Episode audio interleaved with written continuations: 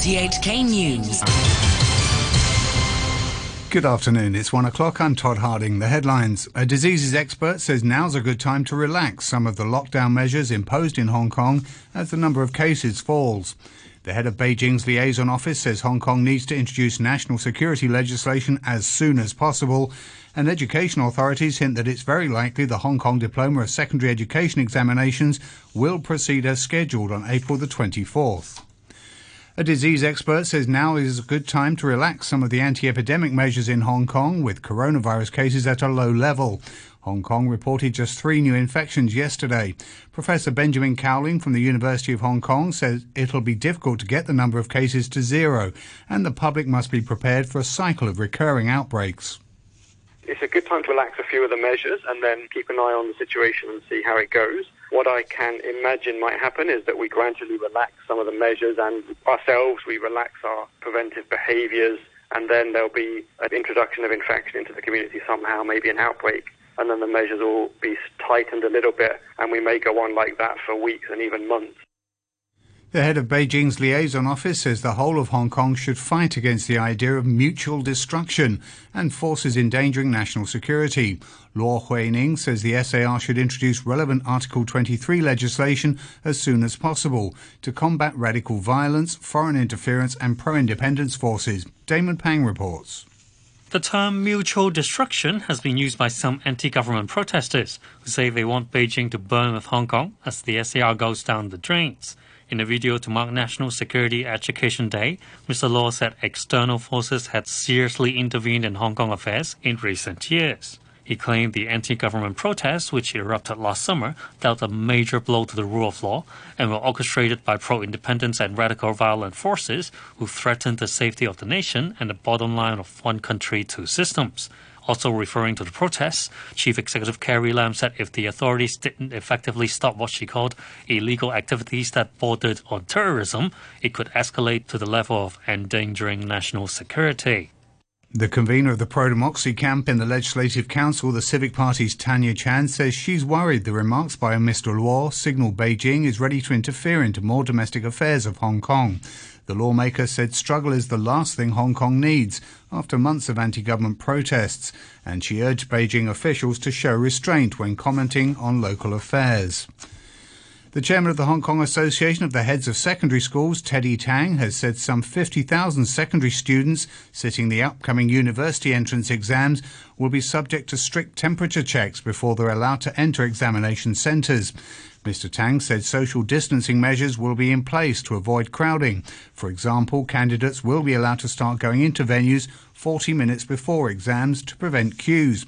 Authorities hinted that it's very likely the Hong Kong Diploma of Secondary Education exams will proceed as scheduled on April the 24th, after being pushed back from March the 27th due to the coronavirus pandemic. The Consumer Council says it's found six alcohol rubs that contain the toxic ingredient methanol. It's also found 16 other products that were below the 75% alcohol concentration they claimed to be. It's asked authorities to investigate the products. Consumer Council spokeswoman Nora Tam said some of the products also had a lower volume than advertised. The Council reminded traders not to take advantages of consumers by adopting unethical business practice at this critical anti-infection moment by selling products with false trade descriptions or unsafe consumer products. Otherwise, it may run the risk of violating the Trade Description Ordinance or Consumer Goods Safety Ordinance. The Council will continue exchanging information with law enforcement agencies and notify relevant departments once unscrupulous sales practices were identified. The Council also received over 760 complaints in the first three months of this year regarding sales of protective gear like face masks and sanitising products. It said many people were upset that traders had failed to deliver products on time or even offer a refund when they couldn't get the products. The Council's Chief Executive, Gilly Wong, says it's been difficult in some cases to seek redress because payment was made into a personal bank account. She urged consumers not to use mobile phone payments to avoid potential scams. The consumer has to be really smart and empower yourself uh, and stay rational about who you are going to make the transaction with. Um, if it is a, a, a proper merchant, um, they would provide all the information and terms and conditions that you need as a reference um, in making um, um, the purchase. Um, but if it is just a virtual shop, uh, without any repetition, without any record, without any contact information, and without, without any product description for you, and even the terms uh, for you, and even a dispute to uh, how, how they're going to handle that, um, that may be quite risky for you to get into a transaction. Firefighters have put out an engine fire on a double-decker bus in Kowloon Tong. No one was injured in the blaze on the Kowloon motor bus nearby the Baptist Hospital. The incident led to traffic congestion on Waterloo Road heading to Sha Tin, with the queue stretching to the Kowloon exit of the Lion Rock Tunnel. The mainland has reported 46 new coronavirus cases, 36 of which were imported. Of the 10 local infections, 8 were in Heilongjiang, that borders on Russia, where authorities have been rushing to stem a new outbreak among those travelling back to China.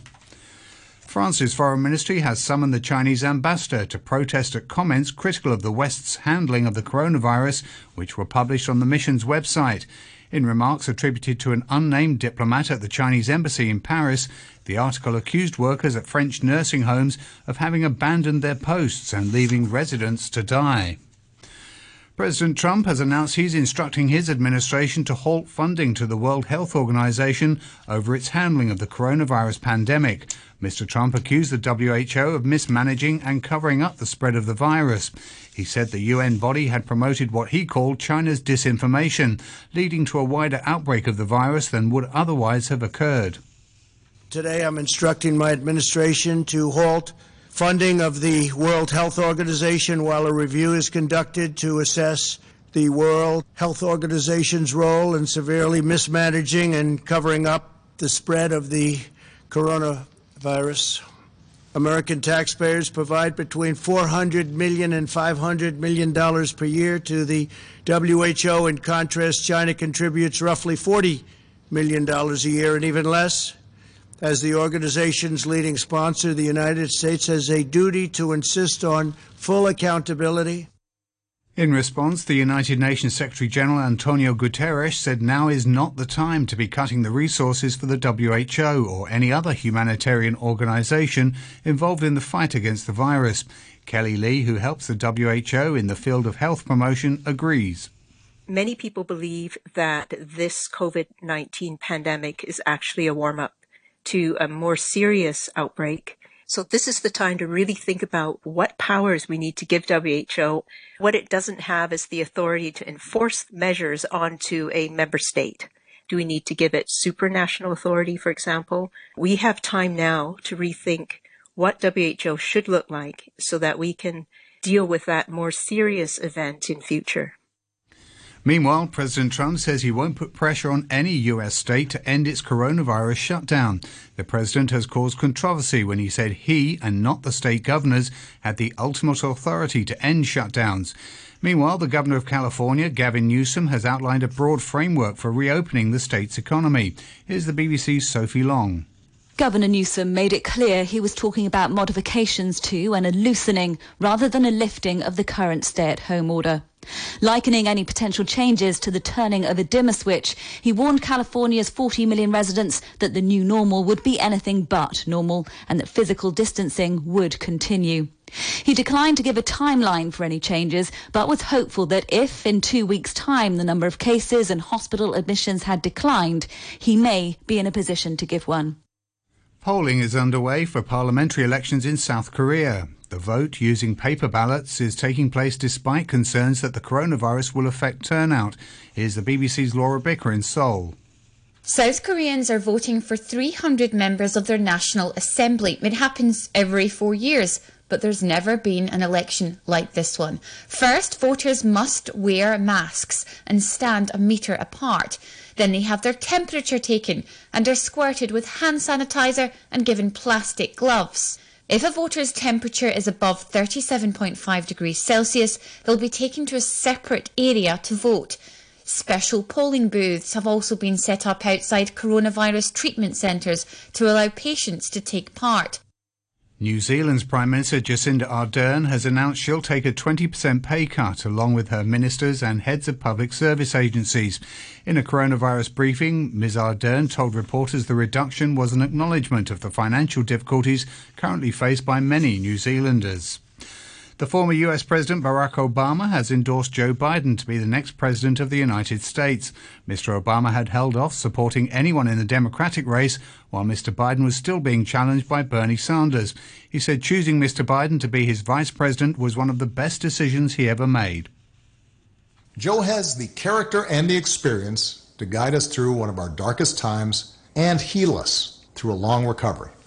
And I know he'll surround himself with good people experts, scientists, military officials who actually know how to run the government and care about doing a good job running the government, and who will always put the American people's interests above their own. Aviation authorities on the mainland have reported record falls in airline revenue and passenger numbers. Mainland airlines lost nearly 5 billion US dollars in the first three months of the year. The total number of air passengers in March fell by more than 70% compared with last year. Locally, a short time ago, the Hang Seng Index stood at 24,412. That's 22 points down on the previous close. To currencies, the US dollar is trading at 107.8 yen, the euro is standing at 1 US dollar and 9 cents, and the pound is worth 9 Hong Kong dollars and 77 cents. And now with the sports news, here's Atom Jung. We start with football in the English Premier League where talks are underway that could see Newcastle United under new ownership. That would bring an end to current owner Mike Ashley's controversial 13 year involvement with the club. More from the BBC's Laura Scott. A £300 million takeover of Newcastle United is said to be very close. The latest twist came as documents filed with Companies House showed a charge has been created involving one of Mike Ashley's companies and a company run by financier Amanda Staveley, who is leading the bid that involves Saudi Arabia's sovereign wealth fund and the Reuben brothers. The BBC understands the charge is a key step in laying the legal groundwork for a deal to go through. Given the on off nature of previous takeover bids, there will be no certainty until a deal is completed. With the suspension of most major sports across the world due to the coronavirus, there's a risk that many famous clubs in the English Football League will not survive the year. Here's a report from the BBC's Nigel Adderley. While the biggest and richest clubs in the Premier League and elsewhere around the world have the resources to survive football's prolonged absence, Lower down the sports food chain, these are bleak times. Lower league clubs don't benefit from lavish television contracts and sponsorship deals. Beneath the Premier League are three divisions which were originally formed in the 19th century. They contain clubs with rich histories, but many rely on income they get from matches to survive. The league was halted over a month ago, and no games means no cash flow. Despite the crisis which has enveloped the sport, there is yet to be a coordinated effort to deal with it.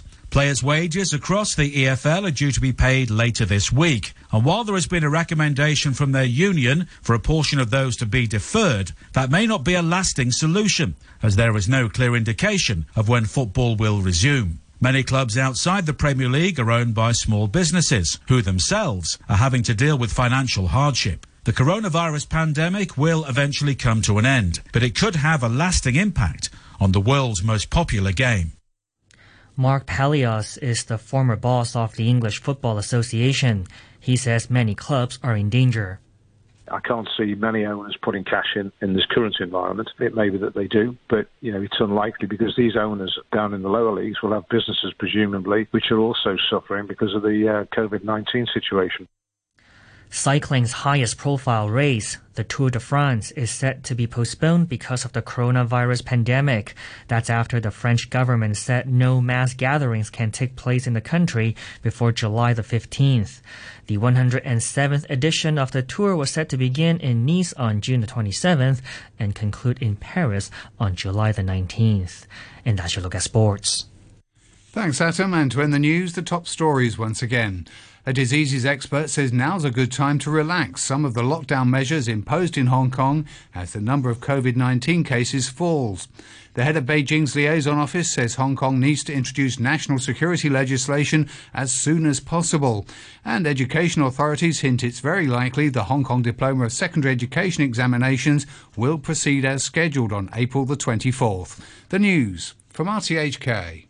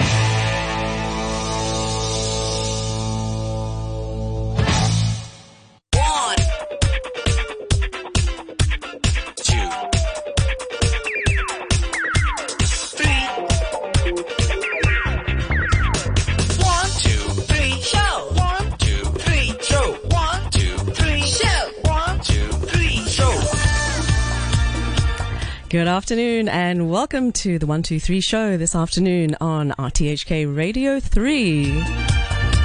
I'm Karen Coe and I'll be with you through till 3 o'clock this afternoon on this gorgeous day.